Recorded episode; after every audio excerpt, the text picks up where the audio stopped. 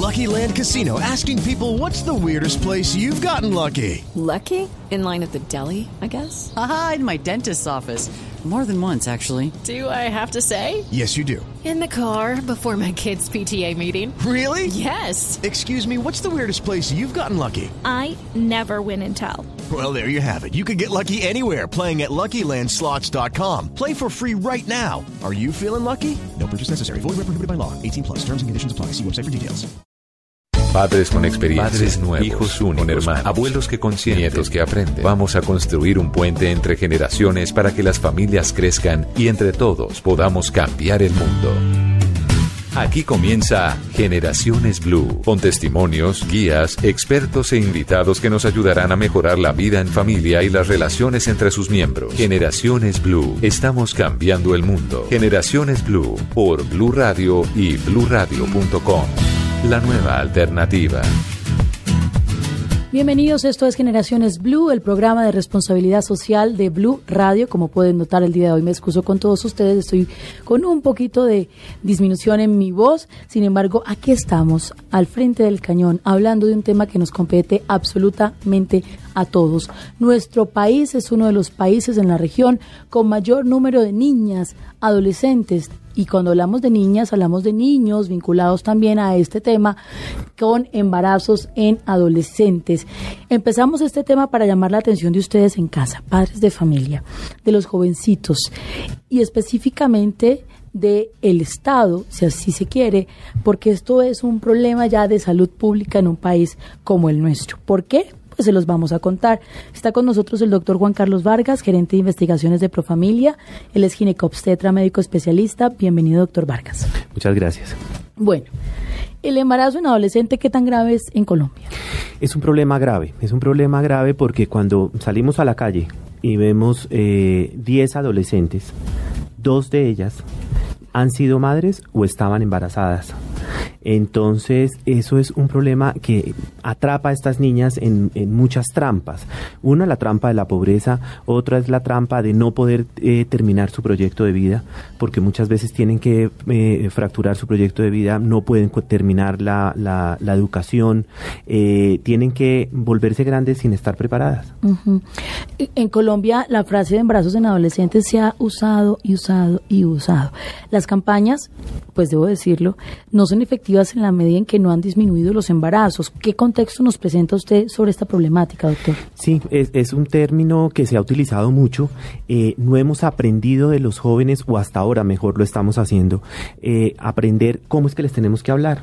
Porque el problema era que al principio íbamos los adultos a asustarlos y los jóvenes cuando les presentan un reto más bien lo asumen. Cuando es algo... Eh, pases este semáforo en rojo, lo hacen, para ver qué pasa. En cambio, ya entendimos que primero tenemos que hablar con ellos y sentarnos con ellos desde el ángulo, desde la perspectiva de cuál es su proyecto de vida, qué es lo que usted quiere hacer como grande, cómo se ve dentro de cinco, cómo se ve dentro de diez años. Y así ellos nos han ido enseñando cómo debemos llegar. Eso de proyecto de vida lo he venido escuchando hace algún tiempo. ¿Eso qué significa? El proyecto de vida es eso, lo que nos preguntaban las abuelas cuando nos llegaban a visitar y decían, ¿y este qué va a ser cuando grande?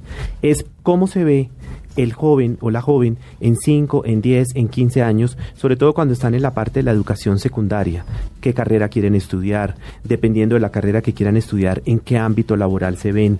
Algunos dicen se ven viviendo en este país, otros quieren vivir fuera. Toda esa cantidad de sueños que tiene uno cuando está joven, en esa época de la adolescencia, se deben construir en un, como, quien realiza un proyecto, como quien realiza una construcción. Entonces, primero he hecho unas bases para poder echar el edificio a andar, luego hago las paredes y finalmente lo que llaman la obra blanca. Y eso es lo que estamos invitando a los jóvenes que se sienten a pensar qué quieren ser cuando grandes. Yo quiero preguntarle al director de Profamilia sobre este tema y específicamente el gerente de investigaciones de Profamilia sobre cómo les estamos hablando a los jóvenes. Yo creo que es un discurso, y me excusan que hable en primera persona, tan impersonal para los muchachos que nos ven como unas autoridades sin, sin injerencia en sus vidas. Exacto, no, ese no es la vía, no es ir a asustarlos. ¿Cuál es la vía? Es mostrarles, eh, primero invitarlos a que ellos hagan su, su, raciocinio. Eh, existen algunos jóvenes que son más inquietos que otros con frente a estos temas de interés social y esos jóvenes lo que hacemos es formarlos como jóvenes multiplicadores. Entonces, cuando están sentados en una reunión hablando de sus temas o bailando su música, pues alguno de pronto suelta el tema de, ¿y, y, tú qué harías si quedaras embarazada mañana? Algo así. Y eso, el, el ir soltando los temas entre ellos los ayuda a reflexionar. Pero lo que no es correcto es decirles lo que se decía antes, que es que una adolescente embarazada tiene mayor riesgo de muerte en el parto. Mentira. Eso no es la vía. O decirle, si usted tiene relaciones sexuales le va a dar sida. Mentira. Pues sí tiene riesgo si no se protege, pero no es que sea 100% seguro. Entonces, cuando empezamos a dejar de quitarles ese componente de terrorismo en las conversaciones de los jóvenes, logramos llegar a ellos más fácil. ¿Qué hay detrás de el embarazo en adolescentes? ¿Qué responsabilidad le compete a usted? Me compete a mí como medio de comunicación, como periodista, le competen a los padres de familia y a los jóvenes que también tienen responsabilidades. El tema hoy en Generaciones Blue.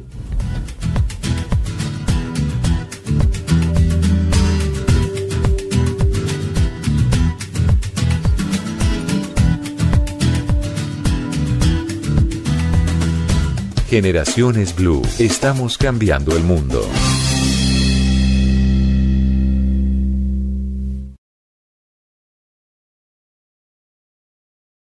Generaciones Blue. Estamos cambiando el mundo. Embarazos adolescentes, hablamos hoy de este tema. Está con nosotros el doctor Juan Carlos Vargas. Bueno, doctor Juan Carlos Vargas. Yo siempre he escuchado una frase que dice, una un pobre con una boca de más trae más pobreza a una casa. Es una realidad que en nuestro país, de acuerdo a lo que ustedes han establecido con las investigaciones, con las campañas, que la pobreza está ligada a los embarazos adolescentes, es decir, las niñas con menos eh, posibilidades económicas se embarazan más rápido o no tiene nada que ver. Sí, pues eh, si uno mira los datos de la encuesta nacional de demografía y salud, el promedio nacional de embarazo adolescente es 19.5, pero si lo diferenciamos por área rural y área urbana, en el área rural es el 26% de las adolescentes eh, han estado embarazadas, mientras que en el área urbana es el 17. Eso habla de una dificultad en el acceso a la información, a métodos anticonceptivos, a servicios de salud básicos que hace que las pongamos en riesgo a estas niñas en el área rural o a las mujeres de escasos recursos. Pero, pero hay que decir también que, que, son adolescentes que conocen su cuerpo y que conocen que hay métodos de anticoncepción. O sea, no son niñas, y yo sé que dice ICBF me podría matar por lo que estoy diciendo, vulnerables, pues sí son menores de edad, pero saben, digamos que la información de, prevención, de anticonceptivos llega hasta los colegios, está presente, quizás las amigas se las dicen, se las comparten. ¿Es así? Es así, e incluso el Código de Infancia y Adolescencia obliga si es que esa palabra se puede utilizar, a que a, los jóvenes a partir de los 12 años se les dé información y servicios relacionados con salud sexual y salud reproductiva, cuya base es la anticoncepción. Y si uno mira el conocimiento de métodos anticonceptivos en Colombia es prácticamente universal, todo el mundo los conoce, pero de ahí a que haya un uso adecuado y de ahí a que haya continuidad en los métodos, hay una gran brecha, que es lo que nos significan estos embarazos adolescentes. Le pregunté fuera de micrófonos lo siguiente, ¿qué tanta relación tienen los embarazos en, adolescentes con eh, realidades como niñas que están en un contexto violento, agredidas, con familias pues no familias constituidas adecuadamente, quizás sin un papá, sin una mamá, solas, se embarazan para solucionar, para sentirse acompañadas. Eso también está pasando. Eso pasa, eso pasa y es en estas familias eh, disfuncionales que llaman eh, los psicólogos, hay una generación de violencia muy grande. Entonces, eh, el estar embarazada, primero la la margina de la violencia. No la violan, no la golpean, no la maltratan. Y segundo, ellas no tienen nada. Entonces, en el momento en que tienen un hijo, por lo menos tienen un hijo. Pero eso es realmente triste, ¿o no? Es muy triste y, eh, y, lo que es más lamentable es que esa sea una mentalidad que lleve a la joven a pensar que es la forma de asegurarse un futuro, cuando en realidad lo que está haciendo es afectar su futuro, no digamos que dañándolo, porque investigaciones eh, no solamente hechas en Colombia, más que todo hechas incluso en países eh, desarrollados han demostrado que estas jóvenes que son madres en la adolescencia, aún si terminan su educación, cuando salen al mercado laboral son remuneradas hasta con un 30% menos del salario que deberían ganar. Bueno, quiero preguntarle por Yo Cuido Mi Futuro, que es una iniciativa del Instituto Colombiano de Bienestar Familiar y de Profamilia. ¿Cuál es el objetivo de esta propuesta? Eh, el- la campaña se llama Yo cuido mi futuro, mis sueños por delante. La imagen que ustedes van a ver o habrán visto ya son jóvenes con el, el morral o la mochila llevada en la parte de adelante y no atrás. Es una forma de decirle a los jóvenes ponga sus sueños por delante, piense primero en ellos y así usted cuida su futuro. Es lo que veníamos hablando, es sentarlos a decirles cómo se va a ver dentro de unos años y qué haría un embarazo en esos sueños y en ese futuro que usted se, se está construyendo. Mitos y verdades de embarazos en adolescentes, ya tendremos un testimonio y otras voces sobre este tema de Generaciones Blue. Uno de ellos es, y usted lo acaba de mencionar, lo hizo en el primer bloque, una niña que queda embarazada, su cuerpo no puede, eh, es decir, es su cuerpo no está preparado para tener un bebé, puede generar malformaciones en su cuerpo, en el de los niños, ¿cómo funciona eso? Hoy en día el, desarrollo de las niñas eh, es un poco más temprano y podríamos decir que, más completo. O sea, los riesgos biológicos básicamente que vemos son riesgos de enfermedades como hipertensión inducida por el embarazo, porque son niñas que de pronto están sometidas a un mayor estrés. Pero lo que veíamos antes de los partos obstruidos por un, pobre desarrollo corporal cada vez es menos. O sea, cada vez requieren menos cesáreas, por decirlo así, las niñas eh, adolescentes cuando van a parir. Pero sí vemos más complicaciones del tipo de eh, hipertensión o, u otras enfermedades intercurrentes con el embarazo, como incluso la diabetes gestacional, también la podemos ver en ella, amenazas de parto pretérmino y un componente eh, que es muy preocupante que se llama la restricción del crecimiento intrauterino. Es decir, que son niños que se quedan chiquitos dentro del útero y no crecen adecuadamente. Uy, ya me voy a, referir sobre el tema de los niños, de los adolescentes, de los jóvenes, estoy hablando masculinos, porque siempre referimos cuando hablamos un tema de adolescentes y de embarazo en adolescentes a las niñas, cuando es una relación sexual entre dos, entre un niño, una niña, un adolescente y eh, un joven. Bueno, y está con nosotros también en esta conversación la doctora Diana Raquel Sierra, ella es psicóloga, directora científica del Centro de Promoción y Prevención, autora de programas preventivos. Estamos hablando del programa Consentidos. Tiene una maestría en farmacodependencia y actualmente candidata a doctorado en psicología. Bienvenida a Generaciones Blue. Hola, muchas gracias por la invitación. Bueno, doctora Diana Raquel Sierra, la realidad de los jóvenes ahora es que tienen muchas amenazas. ¿No? Hay que, hay que mencionar que los jóvenes en este momento no solo tienen la amenaza de su situación económica, familiar, sino que las drogas están alrededor, asusando un poco, tocando la puerta o incluso dentro de las casas. En el programa Consentidos, ¿qué contempla sobre estos peligros de los jóvenes en, en esta etapa? Pues mira, fundamentalmente lo que observamos desde el programa Consentidos es eh, una problemática muy particular y son las edades tan tempranas en las que estás iniciando el consumo de alcohol, de cigarrillo y de ahí en adelante como en una escalada el acercamiento a otras sustancias. O sea, hablamos de marihuana y de otras que para el imaginario colectivo son las peligrosas, pero que realmente los antecedentes y, y como sus preliminares tienen que ver es con lo que está más metido en nuestra casa justamente, que es el alcohol y que son sustancias un poco más aceptadas socialmente y normalizadas. La búsqueda desde el programa y desde la fundación que lo trae, que es el colectivo aquí ahora, es retardar la edad de inicio. Digamos que uno tiene como una meta global y, y podría uno decir, yo quisiera evitar y tener cero consumos de alcohol antes de los 18 o antes de los 20 o de los 21. Pero si somos sensatos y también como eh, muy, muy sincronizados con que esto va a ser un cambio cultural que necesitamos mover socialmente, pues nuestra primera meta tal vez no sea la de eliminarlo o la de evitarlo, pero sí la de aplazar las edades de inicio. Cuando uno observa que Colombia tiene niños con promedio de edades de 12.4 años iniciando el consumo de alcohol, pues ya tiene que tener una alerta, porque tener niños quiere decir que tenemos niños por debajo de la media iniciando consumos de alcohol, 9, 10 años, otros por encima, pero aún así tener una edad de inicio tan temprana ya en términos de salud pública no es un buen indicador. Entonces el programa lo que busca es a través de un trabajo de la mano con los papás, con un énfasis muy cultural, muy de, de hablar de la cotidianidad del alcohol y de cómo el adulto maneja también el tema del trago, eh, hacer que los niños cada vez inicien más tardíamente hasta que logremos la meta final. ¿Cuál es la correlación entre embarazos en adolescentes y consumo de alucinógenos o de alcohol? Mm. ¿Existe? Totalmente, la asociación es totalmente, la correlación existe, eh, porque lo que hoy en día, por ejemplo, podemos encontrar es que aquellos niños que inician consumos tempranos de alcohol tienen una edad también más temprana de inicio en su actividad sexual. Eh, pero además tenemos que aquellos jóvenes que usan el alcohol, em, hablamos de adolescentes que se embriagan, que tienen episodios de borracheras, tienen más dificultades en la toma de decisión acerca de cómo van a tener esas relaciones sexuales si es que en algún punto han tomado esa decisión antes del episodio de la borrachera. Entonces, me explico. Si algún joven tiene en su, en su, en su campo, digamos, de pensamiento el tener una relación sexual, el tener un acercamiento bajo los efectos del alcohol, tiene más dificultades para tomar decisiones sobre uso, de protección, sobre lugares, espacio, persona, contexto. Entonces la relación es altísima.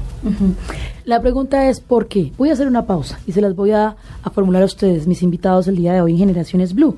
¿Por qué están iniciando tan temprano en el contacto sexual, las relaciones sexuales, en el consumo de alucinógenos, de licor? ¿Qué está pasando en casa?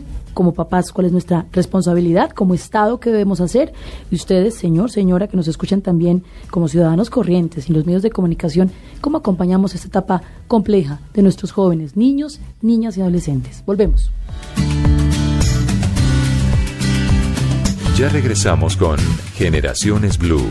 Estamos cambiando el mundo.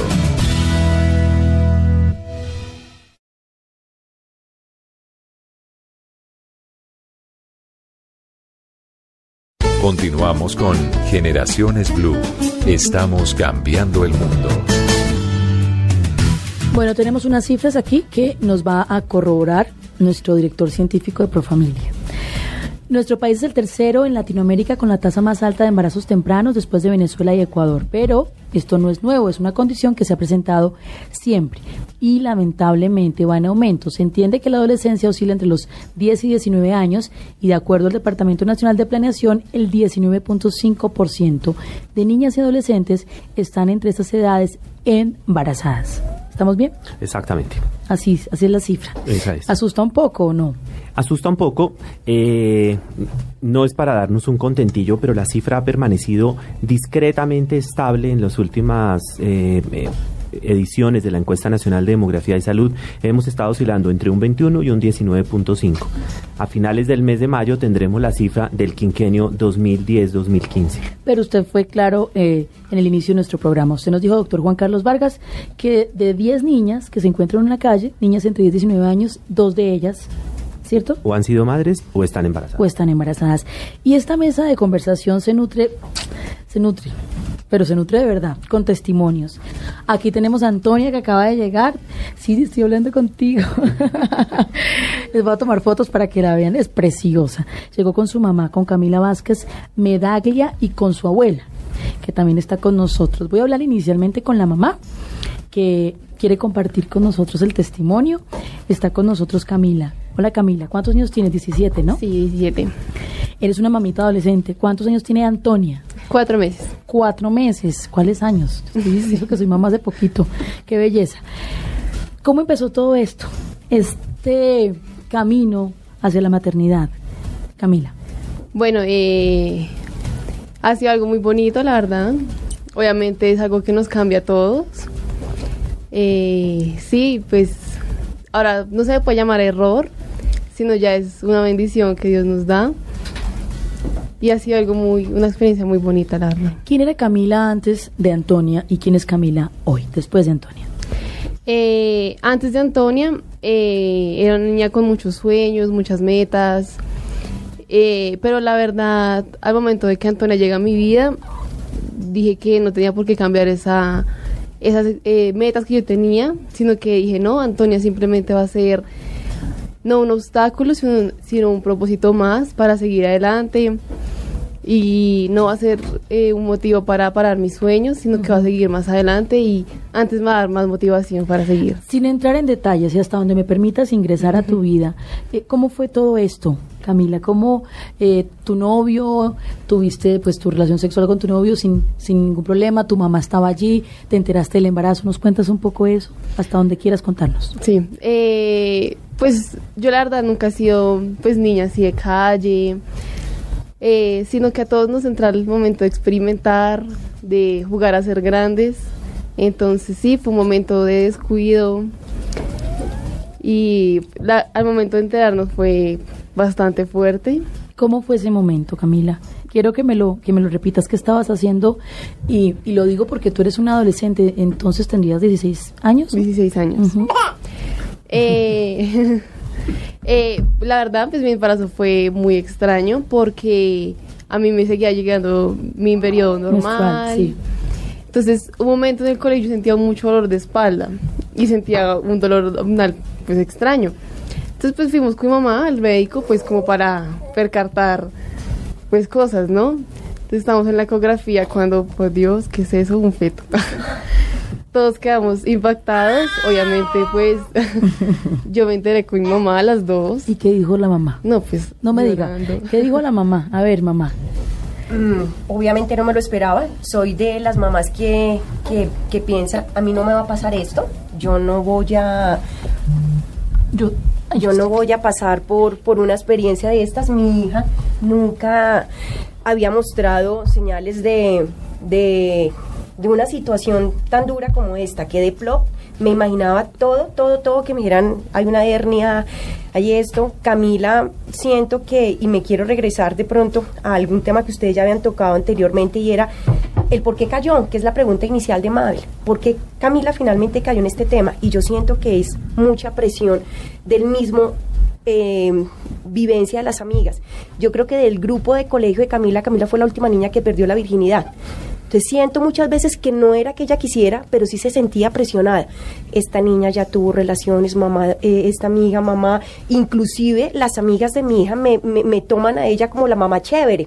Entonces me llamaban, doña Olga, anoche tuve relaciones, ¿qué hago esa pastilla el día después? Yo decía, habla con tu mamá. Yo me sentía eh, presionada como, eh, no, no quiero ser cómplice de una situación. Yo le oye, habla con tu mamá, cuéntale. Y siempre presionada Camila, el día que esto suceda, por favor cuéntamelo. El día que esto suceda.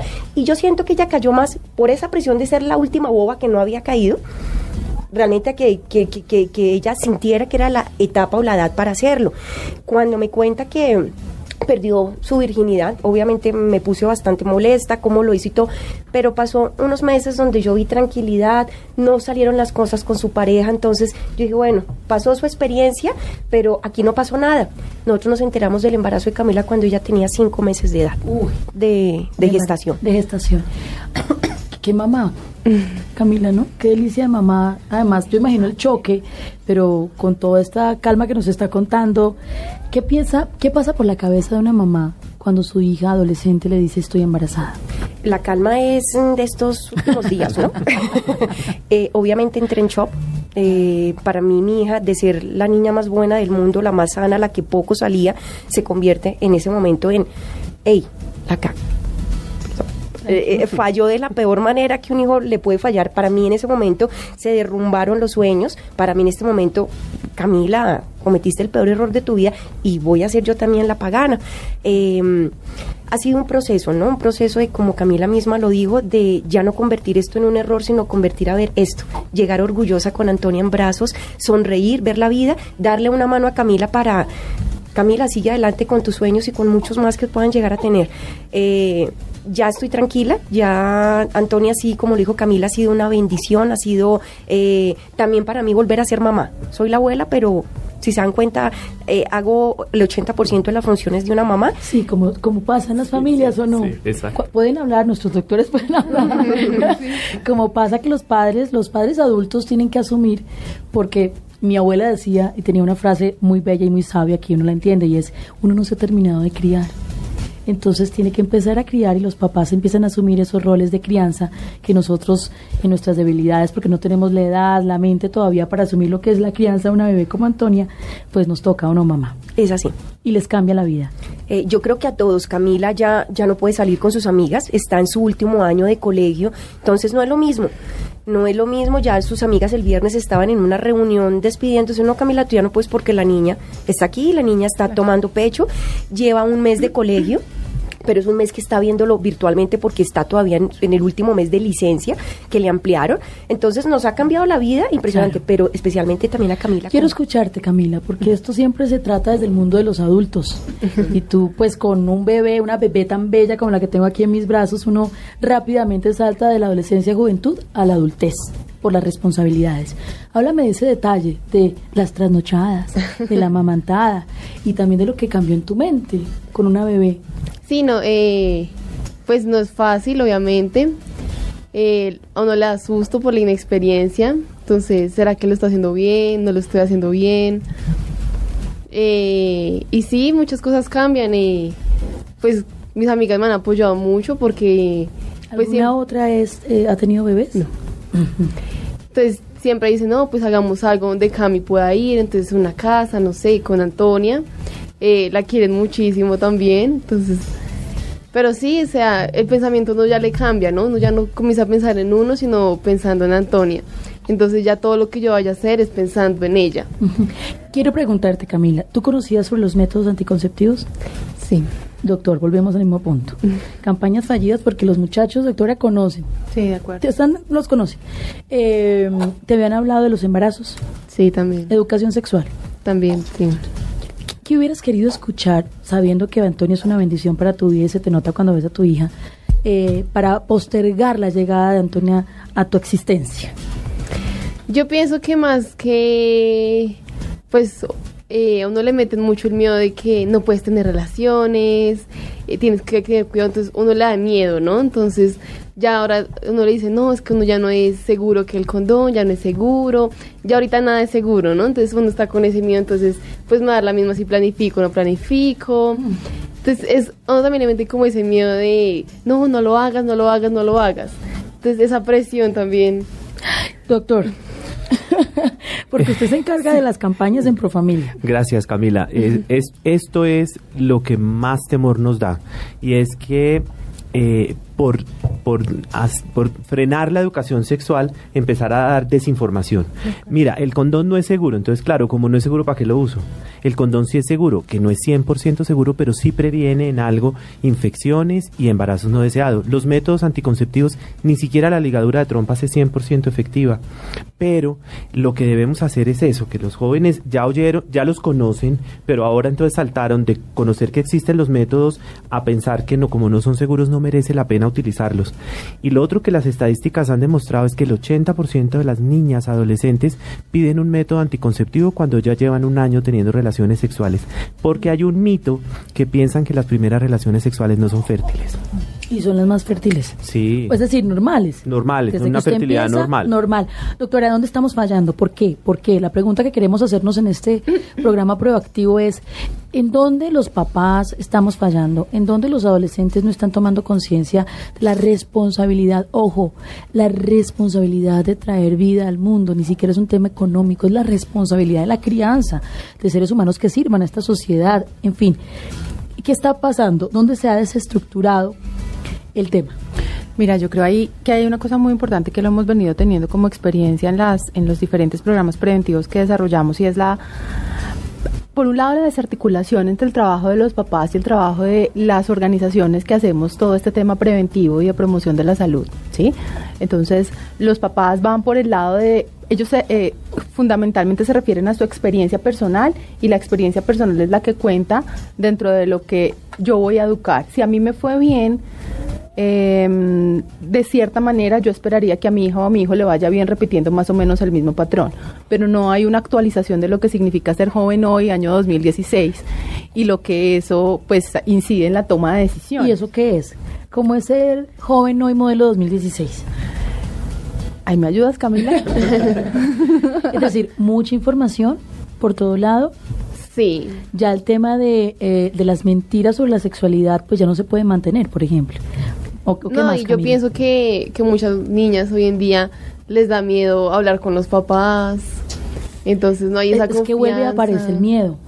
El Sí. miedo, el miedo, entonces miedo a las relaciones sexuales, miedo a los métodos anticonceptivos, miedo a contarle a la mamá y a preguntar.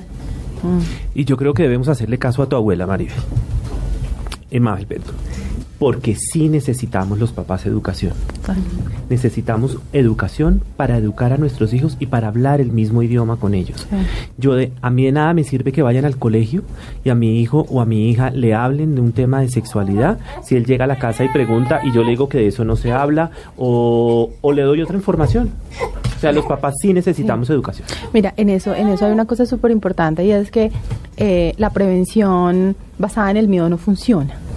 ¿Sí? Es decir, el, temor no educa, que eso es algo que algunos de nuestros padres y de nuestros abuelos utilizaron y de hecho somos una generación de adultos que se ha centrado en el miedo. Pero hay una cosa ahí bien importante y es que también los papás, desde ese punto de vista que habla el doctor, necesitamos estar mucho más educados, pero también entender que aunque no prohibimos, sí limitamos y sí acompañamos mucho el proceso de educación sexual y de educación en general.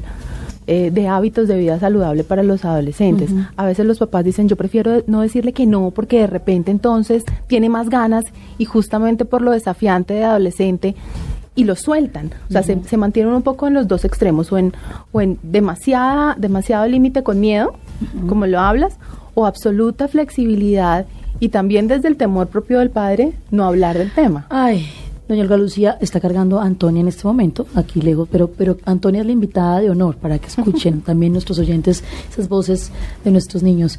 Nos decía, a mí me pasó lo contrario. Yo le decía a Camila, salga, salga. Y mire, no estaba preparada tal vez para asumir todo lo que hay afuera. ¿No, doña Olga Lucía?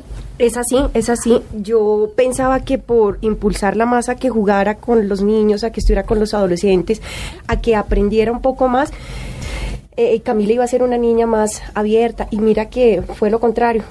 Eh, ella era, no mamá, no me gusta salir, no mamá, no quiero, prefiero acá la casa, era demasiado introvertida y demasiado encerrada en la casa. Y yo presión era lo que el doctor nos estaba comentando Claro. ahora fuera del aire, Claro. el presionar a los hijos y pensar, pero ya te están en edad de hacer cosas y no lo quieren hacer. Yo pensaba lo mismo. Bueno, el punto medio, ¿ah? El punto medio de la crianza. Vamos a hacer una pausa. Antonia está un poco eh, inquieta aquí. Necesita pausa, mejor dicho. Regresamos en instantes. Ya regresamos con Generaciones Blue. Estamos cambiando el mundo.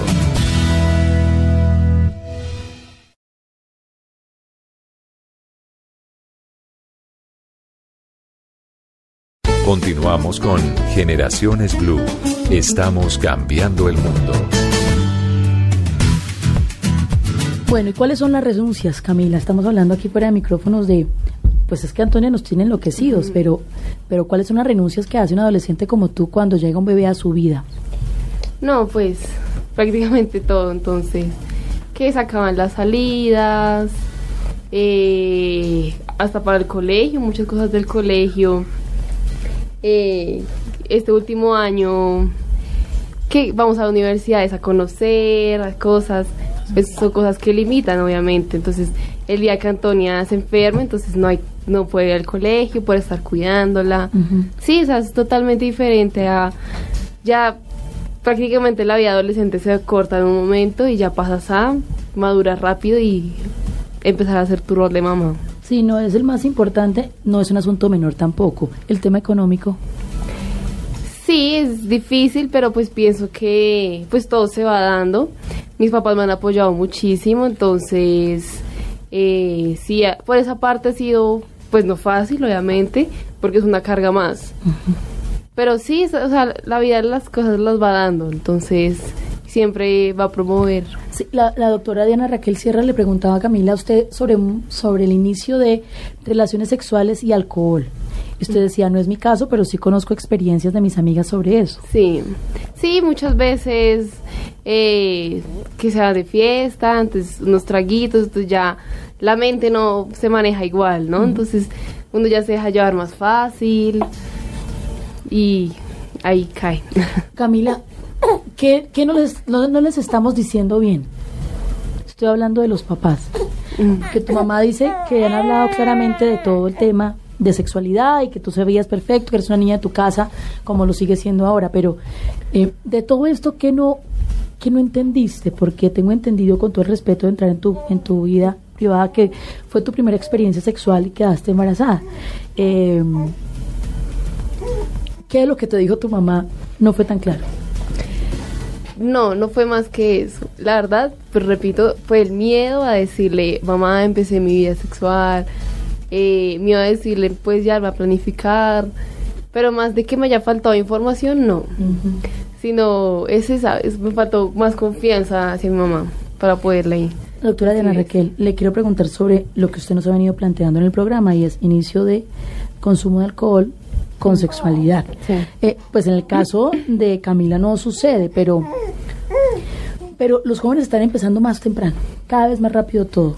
La cifra que tenemos aquí es de 10 a 19 años, 10 es un bebé. ¿no? Sí, de acuerdo. Die, la responsabilidad mía como papá de, eh, es, como seres sociales, ofrecerle licor a los muchachos, eh, eh, que sean socialmente aceptado, ¿cómo también lo asumo? Totalmente, mira, de las cosas más, más eh, impactantes, pero además que la hemos venido observando, la tendencia es que cuando uno le pregunta a un muchacho que cuando tuvo un primer contacto, no estamos hablando ni de que se haya embriagado, ni que sea un, una- un patrón de dependencia ni adicción, sino cuando probó, dicen a los 10, a los 11, a los 12 años y el escenario o el primer contexto donde se tiene esa prueba, que es una prueba que no pretende o no tiene una intención de que los niños se queden enredados, pero algunos enredan, es en la familia. O sea, estamos hablando que muchas veces son los papás los que permiten el probar porque minimizan los riesgos. O sea, tenemos un tema en donde el adulto y el papá cree que no pasa nada y que hay dosis seguras de alcohol en la adolescencia, que probar no tiene problemas, que eh, un cóctel no tiene problemas, que un refajo porque como es mezclado y es rebajado no pasa nada, o que un Baileys no es trago. Y entonces nos empezamos a familiarizar, a familiarizar tanto con el alcohol, ¿sí?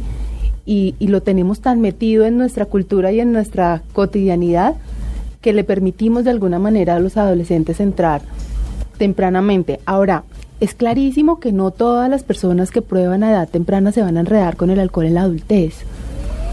Pero también tenemos claro en términos probabilísticos que entre más tarde una persona tenga esa experiencia, menos probabilidades de enredarse en la vida tiene.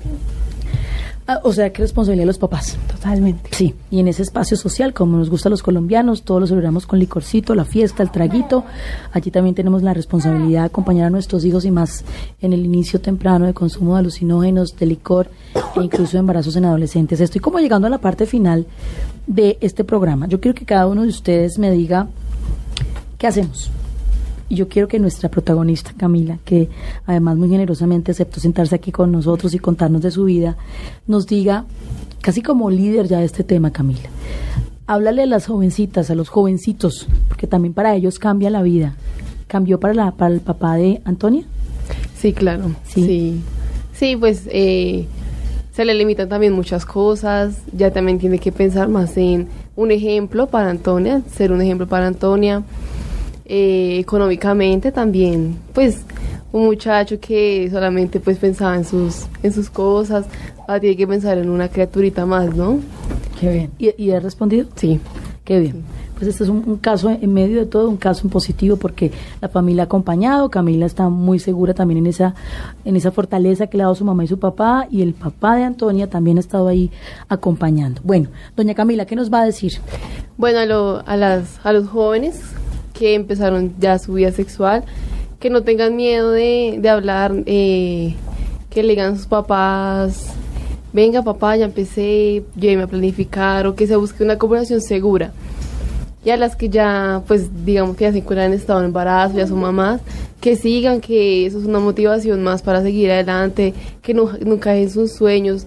Eso es una piedrita que les pone el camino para que sigan y no, nunca bajen la cabeza que todo tienen que hacerlo pensando en sus bebés para el futuro de ellos. ¿Tú a dónde vas a seguir? Yo pienso seguir estudiando. ¿Qué quieres estudiar? Eh, arquitectura. Ok, ¿y qué más? ¿Qué otros sueños tienes? Eh, yo siempre he querido viajar, conocer. Tienes que llevar a Antonia. Sí. Ahora una maletica más, pero ¿Y quieres más hijos, Camila? por el momento no. Claro. Si no, pues más adelante o de pronto no. ¿Te ves, te ves, y te lo pregunto, eh, te ves con una familia para ti, para Antonia, ¿no? Sí, sí, sí, sí. Pues hay muchos factores a ver, ¿no? Porque Mm. hoy en día ya vemos en que ya no hay familias muy unidas. Entonces, pues gracias a Dios ahorita Antonia sí tiene una familia muy unida. Pues por parte del papá también es la adoración, entonces sí. Pero ustedes dos no están juntos. No. Es que también ese es un tema que nunca se, se evalúa y es volver a empezar, como estamos tan chiquitos, una familia para mí, para Antonia, para desarrollarme como mujer, para construir también mi vida. No, y que muchas jóvenes se sienten eh, amarradas a eso. Entonces, como tuve un bebé con él, entonces ya tengo que estar toda la vida con él. Entonces están ahí como por presión y muchas veces no son felices con esa decisión. O como tuve un bebé y no respondió, pues no tengo posibilidad de estar con otra persona porque mi hijo está primero. Sí, no, yo lo primero que pensé en cuando pues me enteré que tenía Antonia, dije, ya nadie me va a amar nunca, voy a estar sola toda la vida. Y no, no es así, la verdad. Y no, es así, Camila, no. es así. Bueno, Paso a paso. paso a paso, doctor Juan Carlos Vargas, usted es el encargado de la promoción y prevención pro familia. Usted es el gerente de investigaciones. ¿Hacia dónde miramos? Debemos mirar hacia respetar primero la autonomía reproductiva de los de nuestros jóvenes hombres y mujeres. Es decir, lo que Camila nos acaba de decir, tenemos que respetarlos. Ellos son seres sexuados que deciden cuándo iniciar su sexualidad, pero tengo que ser, eh, hacer eco de lo que dijo la doctora Diana. Tenemos que ayudarles para que esa decisión la tomen eh, cuando ellos quieran y no cuando el grupo les presione.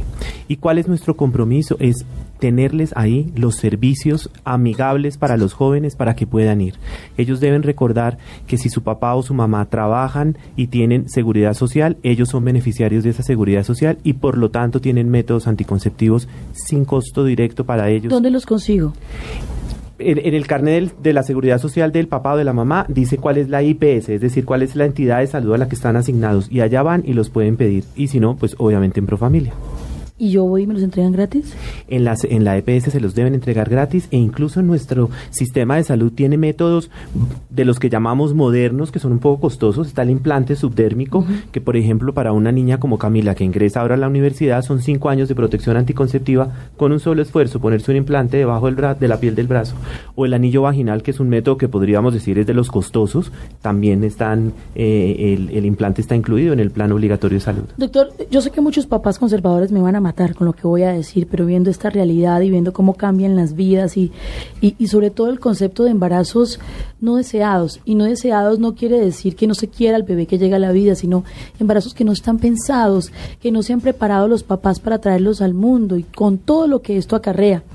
Eh, uno puede, en vez de estarle regalando a los hijos cirugías estéticas y estas cosas, uno podría regalarle a su hijo en edad temprana su método anticonceptivo. Claro, y es que lo que no podemos decir es que si yo no hablo de sexualidad, entonces no hay relaciones sexuales. Yo no puedo negar que los jóvenes son, son personas como todos somos. Y todos fuimos jóvenes en algún momento y sabemos que la energía de las hormonas está ahí. Entonces, ocultar la sexualidad no es ocultar la realidad. Y por eso ese sería un buen regalo. Eh, un implante subdérmico para una niña que está iniciando su Y sexualidad. para los niños, porque siempre le toca a las mujeres. Porque a los niños, como nuestras células reproductivas son tantas, son millones de espermatozoides, no, hemos logrado científicamente controlar la Sí, producción. Hasta en eso, hasta en eso la, los, los farmacéuticas eh, no nos ayudan mucho. Pero sabe que en el tema de la sexualidad los niños la tienen un poquito más fácil, porque los papás son más conscientes de esa, de ese inicio de la sexualidad. Y yo conozco, por ejemplo, amigos de pa- eh, papás que regalan condones y todo el tiempo les están diciendo, con nosotras es que hay más inconvenientes. Bueno, doctora Diana Raquel Sierra, ¿hacia dónde miramos? Bueno, mira, asociado al tema entonces, perdón, un poco de los embarazos, ¿cierto? En adolescencia, pero sobre todo eh, en el tema que me compete a mí, que es el tema del consumo de alcohol y de drogas en adolescencia, hay una mirada de absoluta conciencia en los adultos. Este no es un tema del que nosotros nos podamos escapar, es decir, nosotros sí tenemos mucho como padres para involucrarnos. Hablar del tema, así como se habla de la sexualidad, debe ser parte de la vida cotidiana, cómo es este tema, cómo se está acercando, cuál es la inquietud, qué es lo que te llama la atención, pero sobre todo acompañarlos en la toma de decisión. Yo creo fielmente que hay, hay un chip que debemos cambiar alrededor del tema de los 18 años en nuestra sociedad. Cuando tradicionalmente nos han dicho, es que a los 18 años usted va a poder hacer lo que quiera, y va a poder tomar todas esas decisiones. Entonces tenemos adolescentes de siete, de 17, ¿no? 17 y medio, frotándose las manos listos para cumplir 18, para hacer todo lo que nunca han podido hacer. Pero resulta que los 18 años son un momento diferente.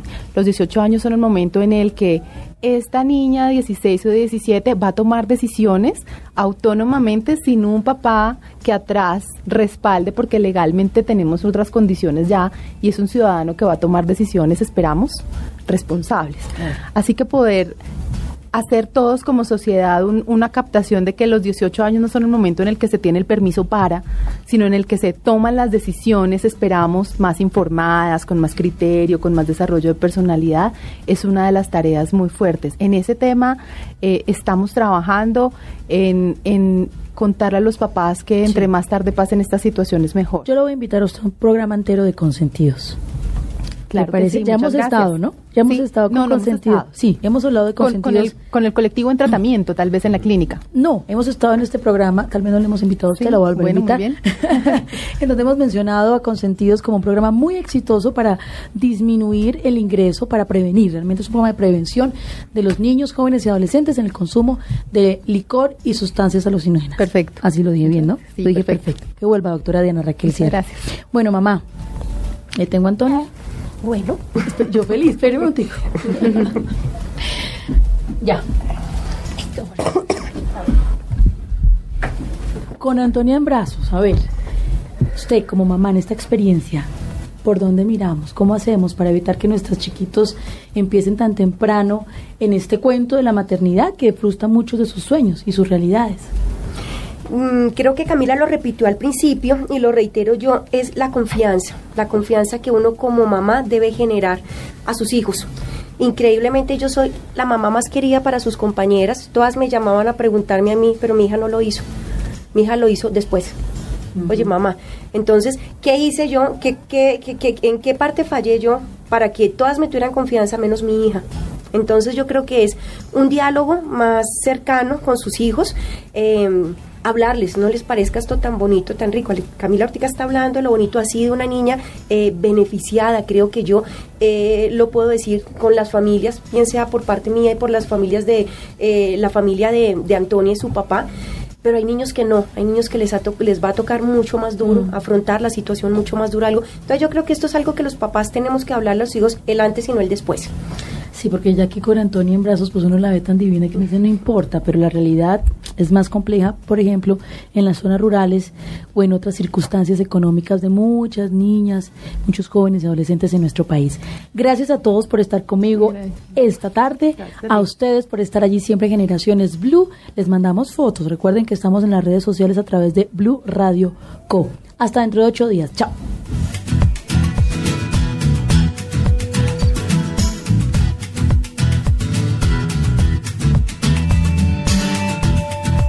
Generaciones Blue. Estamos cambiando el mundo.